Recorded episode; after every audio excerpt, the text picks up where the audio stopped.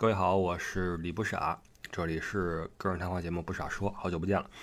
呃，今天呢，我们来聊呃自媒体这个事儿。但是在开始正式的话题之前呢，先说一下这边的近况。就是上周不是出了个新的规定吗？回国人员要出示这个双阴检测证明。那么当时还在为这个事儿感到不解啊，就是或者说发愁。很多人不知道这样的话我怎么回去呢？因为很多地方不出具这个检测证明，包括我的时间怎么安排。那么很快这边的一些机构也与时俱进，既然你有这个要求了，有这个需求，我们就配合。所以现在在法兰克福机场已经可以有一些机构能够出具，能够在几小时之内出具这个证明了。那大约是特快的话是一百三十九欧元，好像是能够当天测、当天出结果，然后去给使馆，然后使馆给你发一个码登机回国。所以现在这个回国之路呀，如果你是直飞的啊，还是能够搞定的啊，只不过比以前贵和辛苦了一些。然后现在这边的疫情呢，虽然说呃 lock down 了，但是呢，从新增的数字来看，没有什么太大的起色，反而有增无减，还得再呃 down 一段时间啊，看看情况吧。现在的感觉就是这种程度的 lock down，你也不能够指望它能怎么样啊，因为呃我们说过，像中国那样的封城是做不到的，所以这个事儿只能说等疫苗了，过飞机了哈，可能有点吵，我今儿把这个窗户打开了。天儿非常好啊，外边阳光明媚。今天多少度呀？这个秋天总是一个非常舒爽的季节。今天最高十二度，最低一度。呃，欧洲啊，就是法兰克福，包括德国哈，它的气候我觉得跟北京有一些共通的地方，就是到了秋天都是秋高气爽，很舒服。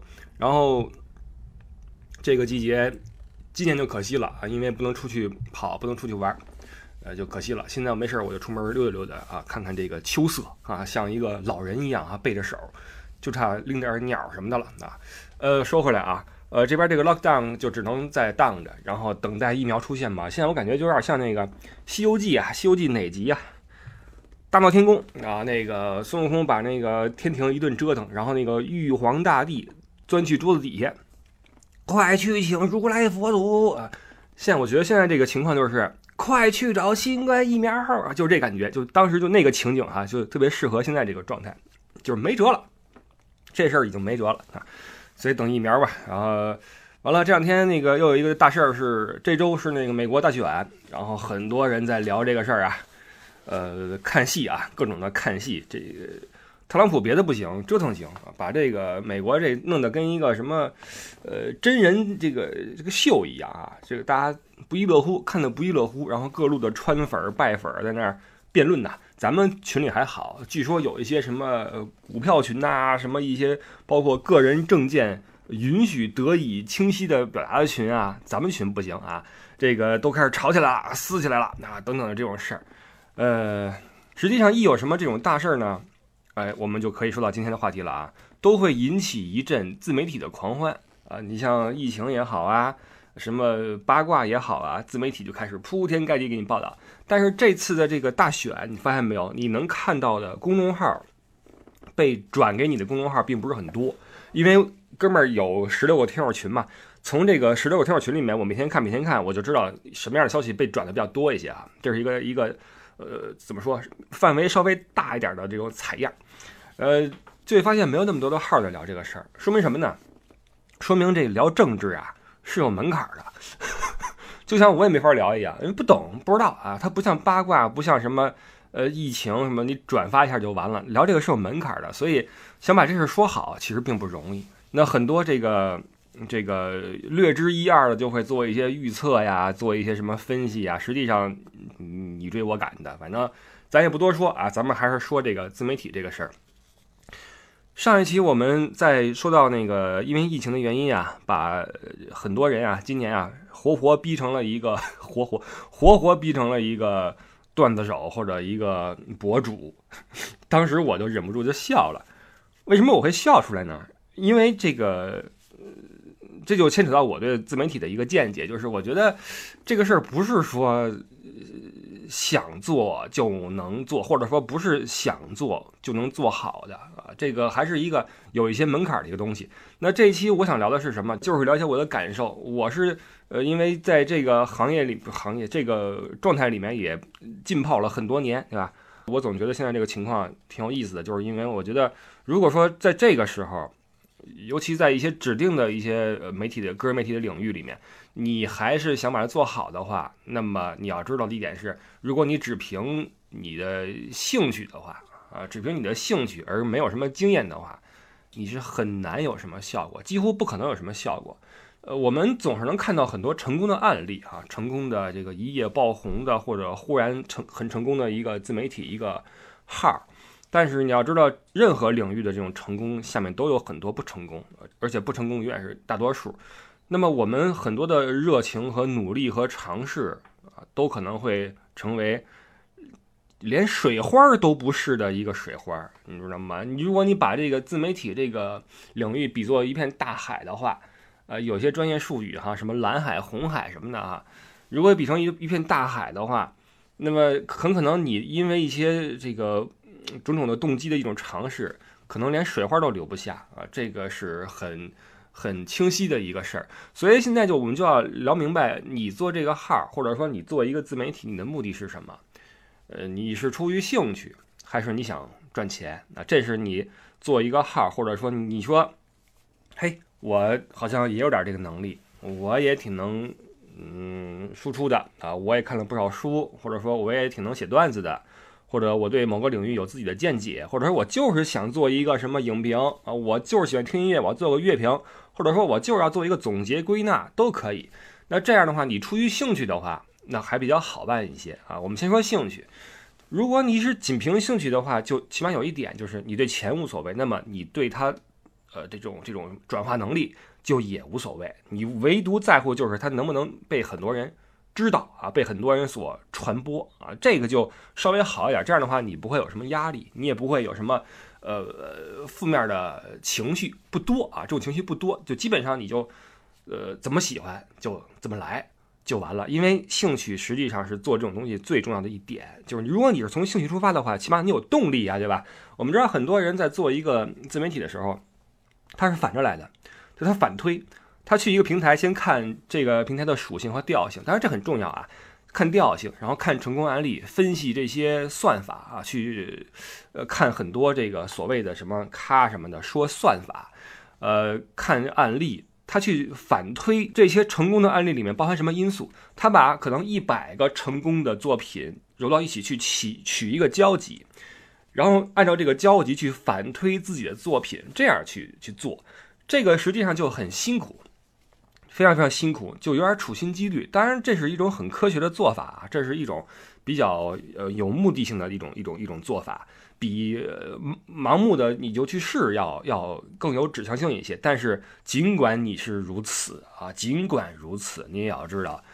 成功还是个偶然啊！这个做自媒体这个事儿，它的成功是有巨大的偶然性。在我看来，它就跟开餐馆差不多。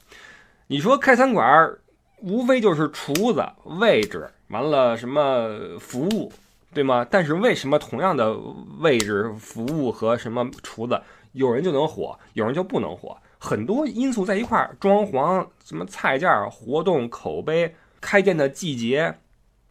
呃，种种啊，很多在一起，包括营销在一起，综合到一起，成为了一种玄学。这种玄学就很难描述了。所以你把一百个成功的餐饮的馆子拿出来，你取交集，你去反推你自己一个馆子，你试试，未必能成功。一个道理啊。所以你做自己的一个自媒体的话，我觉得兴趣是最重要的一位啊。找好一个你自己喜欢的东西，因为现在形式很多，呃，你是图文的，还是视频的，还是音频的？很多很多种方法，还是写段子啊。这个年代有这么一句话嘛，说在这个时代里面，呃，你是一个天才而被埋没的几率是极低极低极低的。意思就是说，你如果是天才的话，你肯定能出来，因为现在，呃，个人平台太多了，它不像以前，你必须得通过一些主流平台，你要么去报名参加比赛，要么去，呃，学一个东西出来，要么去什么什么哈熬一些年头。现在不需要，现在你可以一夜之间翻红。但是这种这种一夜翻红的案例多呢，也导致很多人就就虚火上攻，对吧？就开始走火入魔了。所以，如果你能够踏下心来，然后好好的把自己喜欢的东西一五一十的拿出来的话，这是一个好的开始啊，一个好的开始。所以你看，今年为什么很多人开始做自媒体了？我觉得是因为他们确实是有一定的积累，有一定的爱好，所以呢，反正也没事儿，对吧？那就做一做吧。呃，我既总结了自己，又服务了大家，对吧？这是一个好事儿，把自己的内容掏出来，因为互联网的一个主流的精神就是共享嘛。你有的我没有，我有你没有，大家去免费的交换，这是互联网的一个共性，对吧？一个一个一个精神，这是很好的一种精神。所以这个在这个年代或者说这个年头做号，肯定值得鼓励，挺好。但是如果说你希望它能挣钱，或者你能火，这就是另外一回事儿了。因为一旦你有了要赚钱或者说变现这个目的的话，你就要去想想你怎么能够实现这个事儿。毕竟这跟你我输出对吧？你你爱看不看，你爱转不转，爱赞不赞，这是另外的一回事儿了。你必须得实现一定的呃点赞也好，转发也好，评论也好，起码要证明你这东西能够激起水花，能够被人看到，能够乐于被人看到，有传播才有后话，对吧？那我们以前说收视率是万恶之源。流量就是万恶之源啊！现在这个时代，流量这个事儿已经被，它不是被妖魔化了，它就是妖魔。流量就是妖魔。我记得那次看那个那个破说唱节目，呃，导师是张震岳嘛？张震岳你知道有多少个经典的作品？然后底下有一个参赛的一个小屁孩，我是不是说过这事儿啊？说我们要 diss 的话，不要 diss 张震岳，张震岳没有流量。他的意思是，他边上是吴亦凡，边上是谁谁，他们有流量。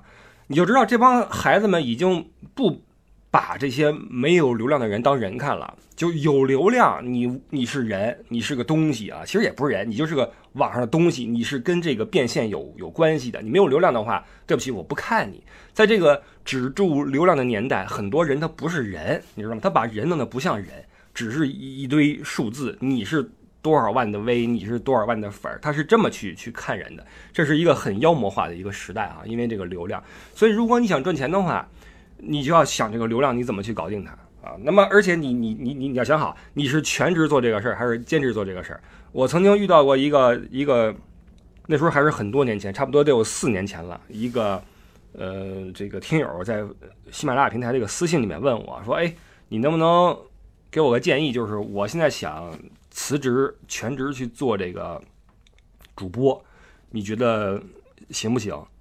我当时都傻了，我说我说你是不是对我们这个有什么很深的误解呀？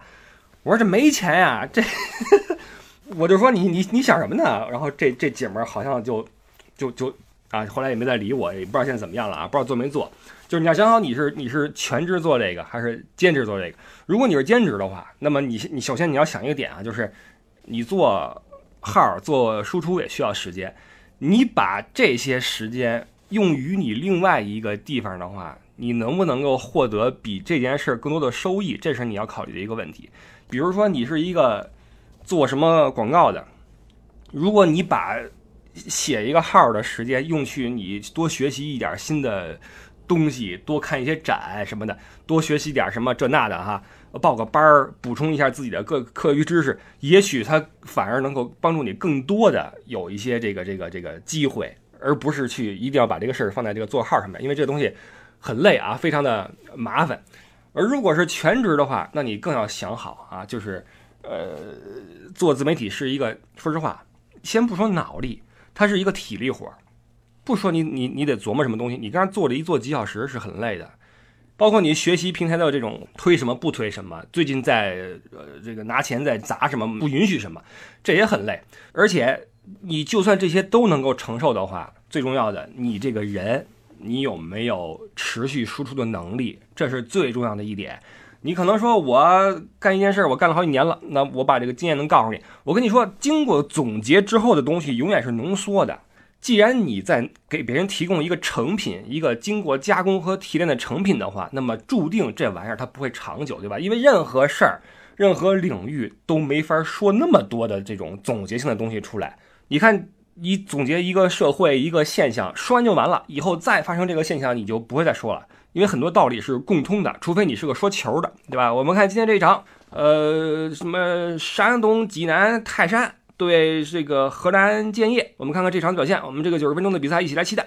这东西它是无无无穷无尽的。有的时候我很羡慕这些说球的，或者说评论体育评论员，因为他就可以永远的评论下去，永远有新鲜的事发生，或者射评也可以。但如果你想总结一些道理的话，那这个世界的道理就那么多啊。那看你你自己经历的事儿没那么多，这是最关键的，对吧？所以你作为一个个体，你能不能够在支撑你的体力的情况下完成长时间的输出，这是一个特别有意思的。点你一定要考虑好这一点，可能你能把这个事儿说得很精彩，或者做得很好，但是然后呢，之后你怎么办呢？这是问题。所以为什么现在很多网红或者自媒体都是团队？一个团队可能十个人啊，十五个人扎一堆儿，然后我们一起发力，我们做一个体育号，做一个射频号，做一个搞笑号，做一个什么什么号啊，一起来做。这样的话就可以保证我们的点子一起来用，我们的。劲儿往一处使，就效率更高一些啊！这就是为什么现在很多网红会签公司，公司会有这个团队去做编剧、做什么导演、做什么脚本，然后网红负责输出什么的。任何你能看到的这些成功网红都有团队啊，包括那些你在什么那些短视频平台上看到那些大傻子，他们都有团队。我告诉你，就连这帮人都有团队，所以你想做一个单打独斗的。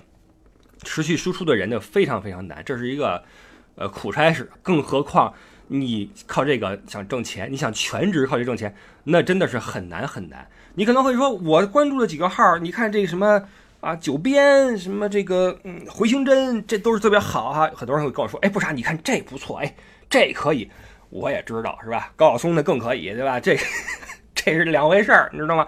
你能看到这都都很好，但是他们的成功。虽然说是可复制的啊，我认为他们的成功是可复制的。你像很多人的成功是不可复制的，你比如说像什么李子柒，呃，李佳琦，你想成为第二个李佳琦呢，几乎不可能啊，这是很多玄学在里面，你你你做不到啊。但是你想成为一个知识输出博主的话，或者你踏踏实实做一个号的话，你有可能成为第二个九编，第二个回形针，甚至第二个高晓松都有可能。如果你有那个背景的话，对吧？但是你看到的是你看到的，你看不到的呢？都可能是你以后的一个下场，你就跟他们一样，也不会被人看到，最后你就水花都没有的就消失掉了啊！这个是做自媒体，如果你想投身其中的话，要面对的一个事情，一个很残酷的事情。所以，无论你是想挣钱，还是说图个乐啊，你都要想到一点，就是这东西它难在一个持久。我看现在好多人突然开始写公众号了。现在你开始写公众号，或者说你现在开始玩知乎，我觉得会比较费劲啊，不是说不行，会比较费劲，因为任何的平台都有一个聚拢期，就是有一个一个窗口期，这个窗口期是从这个平台开放开始到最后的这个大 V 各占山头为止，这期间是个窗口期，在这期间你能不能给自己占领一席之地，这就是你需要做的事情。任何平台都有这么一个一个一个，就好比你说。啊，我这个突然没什么事儿了，然后我有资源，我又有时间，我要去干淘宝，我要开个店铺，我去挣钱，我也去什么什么什么什么什么。你想的会很好，但是你现在玩淘宝，开玩笑嘛？你看淘宝现在已经成什么样了？已经是，哎呀，这个你们都知道哈。你现在说我要在淘宝中杀出一片天地，就好比你戴着一副拳击手套，赤膊上阵，对面站的是一个连。一个一个重机枪连，你想打赢他们，就这么一个一个一个比较，你知道吗？淘宝是一个极端的例子了，那自媒体这个领域也是如此。你现在想在一些早已成型的这个地方，你想开拓自己的天地，那太难了。说实话，太难了啊！可能是我这个才能和毅力限制了我想象力啊。可能你你你能啊，但是这个几率是非常非常低的。然后还有一点就是，很多人他要就是他找不到一个面对。怎么说？公众的一个好的心态。我看过很多这个博主也好，或者这个就 UP 主也好什么的哈，他很难把所有的精力放在自己的这个事儿上面。我的意思是，当他面对外界的一些这个嗯赞誉或者诋毁的时候，他就会崩溃啊，很多这样的例子。要么是莫名其妙就飘了，要么是就崩溃了，就被人给给给给给损的不行，就跟人骂起来了，然后人设坍塌，就就完蛋了。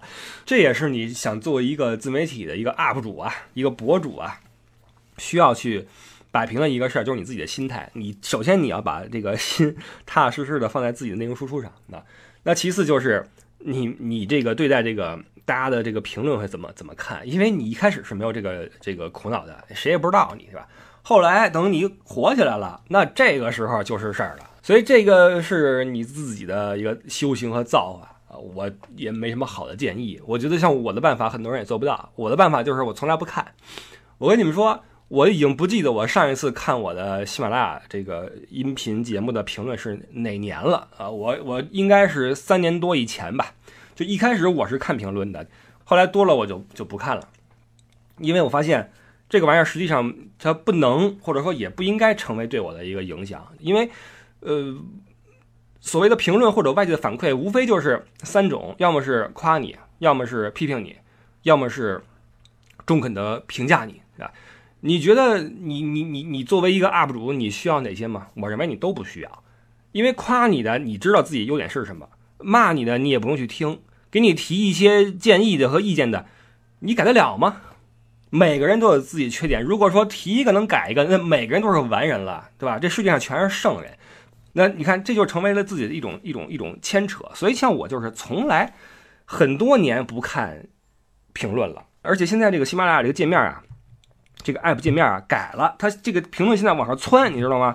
打开之后，它底下有那么一些评论，就最近几条评论会窜上来，我还得躲，我操，别让我看见它，我就差捂着跟那翻了，你知道吗？就就这样，我刻意的不让自己就。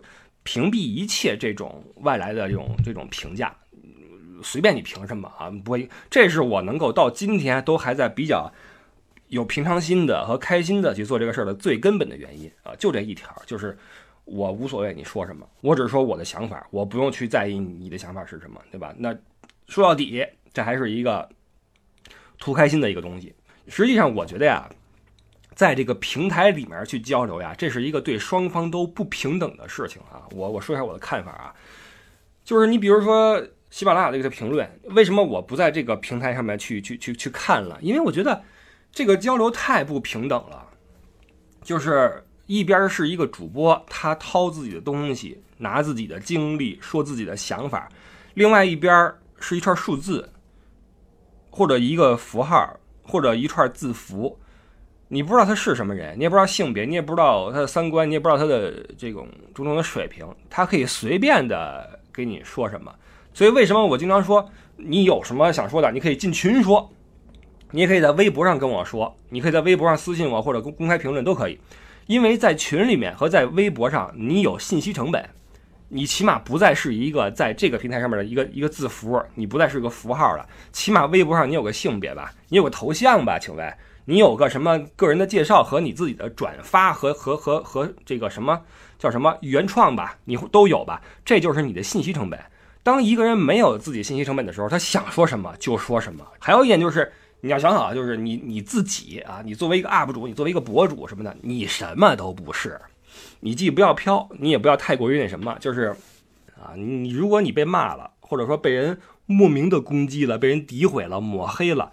这都是特别正常的事儿，实在不行，你想想那些网上那些人，你像什么郭敬明、张大大，什么林妙可，就是你想想这些，这个一出来就全是非议的这些人，他们所面对的种种的攻击，什么黄晓明闹太套是吧？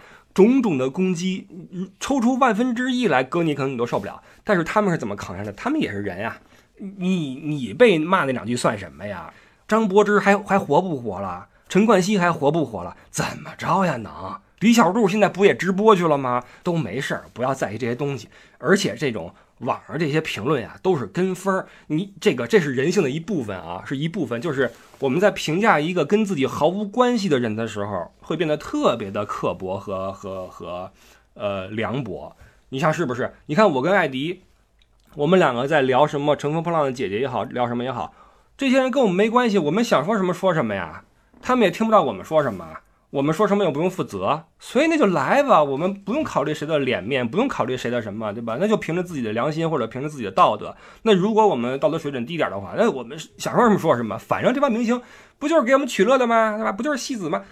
没辙，你控制不了这些人，嘴长在别人身上，对吧？当人评价。一个跟自己无关的人的时候，是特别特别凉薄的。好了，不说这个了啊，这是我我自己做自媒体的一点小心得，就是面对外界的评论的一些小心得。偶尔我知道一些评论是因为有些人会给我 copy 过来，你比如说有个群友会会比较的热心，或者说 他觉得好玩，他哎这这还有这种评论呢啊，帮 copy 下来靠到群里面去，然后我看到，或者说身边人给我念说，嘿这个这哥们评论说那什么什么，这样的话我能够听到，但是我自己是从来不看的。OK，然后这个说回来说这个。个目前的种种能够看到的这些活跃的自媒体平台吧，因为也平时我也刷一些东西，也也也看一些东西，说说一些我的体会啊。就像我之前咱们说的，公众号我在我看来已经完成了这种窗口期的这种关闭的过程，也就是说现在你想在弄个公号出来的话是个很难的事儿了，因为你你你没有积累嘛。那现在你看在前几年还会有各种公号在被转发。还处在一个比较的野生的状态啊，那是几年前。然后我觉得公众号最后的狂欢就是今年年初的疫情了，那个时候各种的野号出来开始转播一些东西啊，破玩意儿。然后过去之后好像就彻底的完蛋了。包括在此之前还火过一阵儿，转发各种的养生啊鸡汤，呃，告诉你什么能吃什么不能吃，什么震惊什么的哈，你居然还在吃这些东西什么的，然后。包括现在还有人在零星的转一些这种东西出来，就已经没人信了哈。所以这个公众号已经过了这个红利期，过了这种你是个人就能够写号挣钱的或这个红利期。呃，现在很多人是习惯性的看一些自己订阅的一些大号，做的真的不错的大号。那这些大号它就是有一些持久的输出能力的一些号了，做的也很精美啊，这个是很很厉害的一一个什么。那其他的我觉得就现在你想开号的话就就算了啊，这是我我自己的感觉。然后这个微博，微博是新浪微博是一个超级有影响力的东西了。但是微博有一个不好的地方，就是，呃，你像现在很多其他平台啊，包括视频平台，它是很难去呃大批量的买粉儿和点赞的，或者说买粉儿、点赞、转发都没什么意义。你在那个，你比如说抖音什么的，你在上面自己操作那个，你的热度没有什么意义，因为热度就是热度，你自己超出来的热度是是热不起来的，你知道吧？这个是一个比较尊重真实情况的一个一个一个反馈，但微博不是，微博是他甚至鼓励你去做这些事儿，鼓励你去买粉儿，然后呃点赞什么的。我认识很多很多这个各个行业的这种大 V 啊。都不用我认识，你们都见过。你说谢娜上亿的粉丝，你信吗？十四个中国人有一个是他粉丝，你信吗？这微博的是这个这个粉丝是水的不能再水，但是呢，他尽管如此的虚假，他却又成为了一个评价你的，呃，这个这个怎么说标准之一，这就很令人感到崩溃了。就是很多很多，我们不说头部那些人啊，你看那些真正的那些大 V 什么的，他们是很厉害的，各个领域里面，你看我关注的什么管鑫啊。呃，什么五月散人啊，他们在自己的领域里面做的都不错，对吧？你别的不说啊，做的都不错，而且他们的日活度是很高的，呃，每天的日活可能有那么几十万、一百万什么的啊。这个每篇帖子底下有人有人评论，有人去转，有人去赞，然后交流都是正常的，你能看出来是正常的。但也有那么一些人，你看底下那个那个评论，一看就是一水的机器人的这个这个评论，就是啊，好久不见了。支持博主啊，博主又好看了啊，这个一定要转发，一看就是买的。这些都常见于那些明星的那些号里面啊，明星这些号全都是买粉然后买赞，不只是明星，包括那些，你看我们旅游圈也是这样，我们旅游圈很多那些旅游博主的东西，一看你就知道是买的，毫无疑问啊，这个没办法。而且这东西它为什么我说它是鼓励你去这样做呢？市场鼓励你这样做，你知道吗？比如说一个。品牌或者一个什么东西，一个机构说我们找一些嗯博主来，比如说啊，比如说某个旅游局，我们找一些旅游博主来给我们做个宣传吧。那么怎么去筛这些人？那好吧，那看你的粉丝量吧，看你的这个转帖数，看你的这个这个回帖量吧。一看这边每次转发都一百，回帖二百，那肯定这比你火呀。对吧？他不会去想这底下多少多少是是是是买的是刷的。一看那边二百万粉丝，你你你两万，那毫无疑问呀。但是实际上很可能这两万粉丝这边他的日活比那边还要高，因为他都是真实的呀。所以这个微博实际上你看新闻还行啊，但是你要说你信这个粉丝量的话，就太糟糕了。微博其实平时我天天刷啊，你关注一些那种那种什么大号还可以，因为它确实是一个。能够最直观的拉近你和一个你不可能所接触到的人的一个一个一个平台了。你能够看到这个人还相对真实的一些输出，那这个就就不容易啊。这是微博的一个好处，而且它太容易了，你不需要任何的技术含量吧？它比那个以前的博客还简单。最早的这个这个自媒体是什么？是博客，blog。最早是 MSN 那个东西，很多人都不知道。当时那个新浪博客多火呀！那个时候啊，那个时候对玩博客的人还有点要求。就是起码你得能写出几句像样的话来。你看什么徐静蕾啊，呃，韩寒呀，他们在新浪博客上面是超级超级火的，因为他们文笔好。你如果说现在很多明星，你知道他这个文笔是很差的，他成语都不会说，在那个年代是混不出来的啊。现在就好办了，现在你随便放个傻都就就就可以了，门槛很低啊。那个年代就不提了。所以微博这个玩意儿是完全没有任何门槛的一个东西，然后它对这个时事的这个报道啊还可以，尽管热搜很多都是买上去的，但是起码起码你你能看一看啊，还行，我觉得微博还还可以。然后这个还有一众的这个，那现在出了个那个视频号啊，微信的视频号。我们先说那个一个这个这个抖音和快手吧，这是一个特别典型的一个呃媒体平台，就是。我刚刚啊，我刚刚把我自己的抖音号上面的所有的视频都下架了，就是已经谁都看不到了。就是我开始怀疑，就是这个这个平台的所涵盖的一些价值观和和和呈现的内容的调性啊，我有点受不了了。为什么这么说呢？我知道很多人是很排斥抖音和快手的啊，非常非常多，尤其咱们听友里面，应该很多人都讨厌这东西。其实我也是，我是拿它。干什么用呢？我去呃学做饭，或者说看一些，嗯，比如说我我腰扭了，我看一些什么肌肉解剖图啊什么的啊，他会做的很直观，一些视频都会做的三 D 的很直观，看这个还可以。但是你要知道，这玩意儿它是很能够去勾引你的那种，怎么说呢？这东西是一种杀时间神器，就是你作为一个没什么事儿干的人，你看这个玩意儿是很很怎么说呢？我也不能说很舒服，就是很很很很很很恰当，就是它特别适合你没事干的时候去刷刷刷刷刷。然后你明知道你一个视频可能看一秒就过去了，但你就是不停的去看看看看看，秒秒的看。然后最后在刷俩小时之后，你会陷入深深的自责之中啊，无法自拔。然后自责过后就开始刷，对吧？这是一个循环往复，就戒不掉啊。这个抖音这东西是很很很很很很神奇的一个玩意儿。但是为什么我就决定说不再在上面再继续的混下去了呢？我也不想再发任何东西了，我也不想再看它了。为什么呢？因为我觉得抖音它的 slogan 是记录美好生活，对吧？但是我认为它记录的根本不是什么美好的生活，只是或者说它推送给你的啊，它推给你，它可能记录了美好生活，但是美好生活不会被人看到，能够被人看到的是一些装疯卖傻和一些这种营销号。和一些嗯这种毫无技术含量的 copy 的一些新闻，以及这种人云亦云的这种嚼剩下的烂馒头，就是你们如果经常刷抖音的话，你会发现你能看到很多重复出现的玩意儿啊，一个段子会被无数人抄去，一个新闻会被无数人抄去。今天比如说，如果你在热点里面你看到，比如说谁谁谁去世了，你在开抖音就全是这个人去世的新闻，而且全都一样，没有任何一条有不一样的信息，没有。这是自媒体时代的一种弊端，就是每一个人都可以发，你也不能说他什么。但是在非自媒体时代，在官媒时代，官媒是有节操的，官媒是会报新闻，是起码它是遵循着新闻行业的准则，它是需要去调查、去去去求证，包括去引导一些思考的。但自媒体不需要，自媒体你你可以是个小学毕业的这么个水平，你也可以做自媒体，因为文案有人给你写好了。呃，事儿也发生了，你只需要去去把它抄过来就可以了。你所以你抄东西的话是很容易的，这就要了命了。所以你你刷抖音，你发现你刷十条可能有两条是同样的内容，然后就被另外一个人不同的方式去说一遍，就特别的无耻，你知道吧？包括现在很多官媒啊，他受不了了，他他他也开始开自己抖音号，什比如说啊，比如说什么泰安什么日报，什么芜湖新闻什么。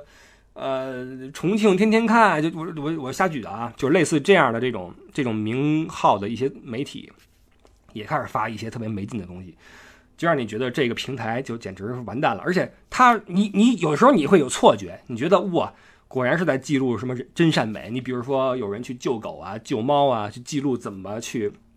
把这只狗治好啊什么的啊，这样的视频往往特别火。但你转脸就能看到另外一些人，比如说拿一个杯子装上滚油，然后给你非常细致的拍，把一只活的东西扔到这个滚油里面的效果，比如说一只活虾呀，一个活螃蟹呀，他还让这个虾勾在那个杯子边上，看它怎么挣扎，看它怎么想跑出去，最后掉下去被扎被扎透啊，就是这种东西。所以前一秒你觉得哇，人间有大爱。大家果然是热爱生活的啊！我们面对我们善待这个动物啊，善待自然环境。转眼就是油炸活物啊！我还看过一个拿刀劈螃蟹的，邦基把螃蟹劈成劈进去一半啊，然后那个螃蟹有蹬腿啊，在挣扎。他说：“你看这螃蟹，你看，你看这这个这个多多多那个生命力多顽强。”他拍这个东西给你啊，然后底下好多人就就说这个哇真厉害。但凡你敢说不要这么残忍好不好，就会有无数人跟你说你不吃吗？你不吃螃蟹吗？圣母是吧？你活菩萨，全是这种。所以你会发现，抖音的上面这个三观呀，非常的蛮荒，非常的混乱，就根本就不是什么真正的对生活的热爱，不是，它只是人性最基础的一种蛮荒的表达。注意，我没说它是不好的啊，这是人性最没有未加修饰过的人性的一种蛮荒的表达，它不应该是一个我们作为。受过高等教育的人每天去接触的信息，它不应该是这样的。所以慢慢的，我发现抖音带给我的只是负能量，单纯的负能量，就是那些优质的东西是很难够很难被发现的。推送给我的全是这种垃圾东西啊！就是实际上我们看新闻啊，看的是什么？新闻不重要，评论重要。评论告诉我们这个世界真实的模样。有时候我会想，我们啊，包括就听友你啊，你和我啊，就是咱们这个群体。咱们其实生活在一种巨大的幸存者偏差里面，咱们是少数，咱们是一个极少数，而抖音和快手里面呈现出来的这种三观和社会的这种和生活的日常，才是真正的中国。大家想过这个问题没有？这是一个很很头疼的事儿，对吧？它不是说虚假的，也不是说，所以你你说平台有问题吗？也没问题，他在给你推送一些每天在发生的被人。呃，这个喜闻乐见的玩意儿，但是咱们不能接受，这是一个很割裂的一个事实。但是，就像之前说的，这个互联网，它是一个打破了沟通圈层的一个东西。就是我们在生活中，比如说你，你今天出门，你开车上班，你不用挤公交吧？然后你在办公室里面，你去做，比如说你编程，你不用去卖菜吧？对吧？所以你跟另外一部分的生活是完全没有交集的，完完全全没有交集。可能这辈子除了擦肩而过几次之外。没有任何交集，但在抖音里面，你和他有着完全的交集。你们看着同样的热点，看着同样的一些视频，然后有不一样的反应。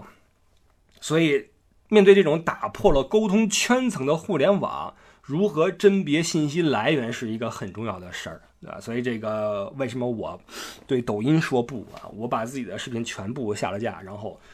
我不再用这个玩意儿了啊！这个平台所反映的事实太过于的惨烈，哈哈，太太过于的惨烈。我倒不是说我有多高尚啊，不是啊，真的不是，就是这样。然后，然后取代视频呃取代抖音的是什么呢？现在我开始做这个微信的视频号，因为过去在旅游过程中呢，我会有一些这个照片啊，嗯，视频啊，没有机会发出来。那么通过这个视频号呢，可以发出来给各位看到。因为微信的视频号啊，它还是一个比较有这种圈层闭环性的东西，就是你的好友，你的微信好友，起码跟你都是差不多的，对吧？嗯，这个差不多呃平台和阶层的人，所以你的东西会更容易被他们所认可和传播。嗯，也不容易哈，从头开始做什么都不容易。然后好的是这个东西的窗口期还没有关闭。所以现在还能够继续努一努，然后我刚刚取得了一个认证，认证为旅游自媒体。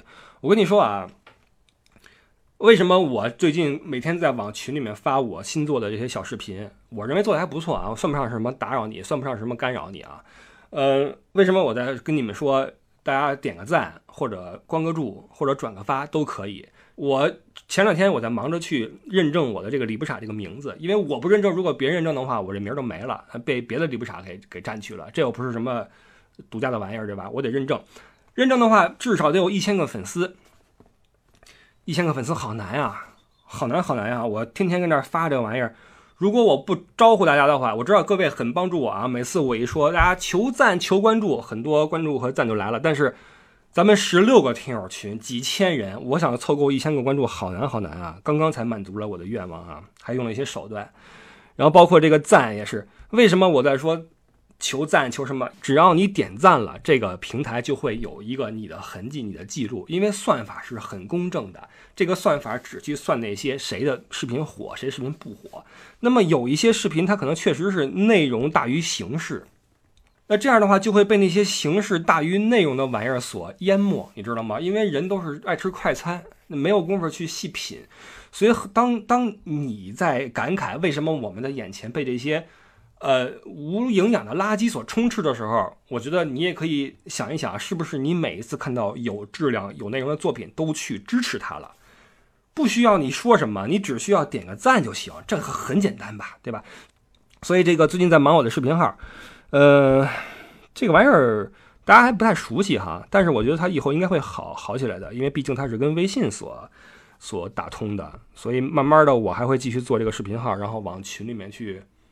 转发啊！其实短视频这个玩意儿呀，我觉得会是以后的一个主流。就是网络越来越发达，五 G 一铺开，这些短视频这些资讯唾手可得。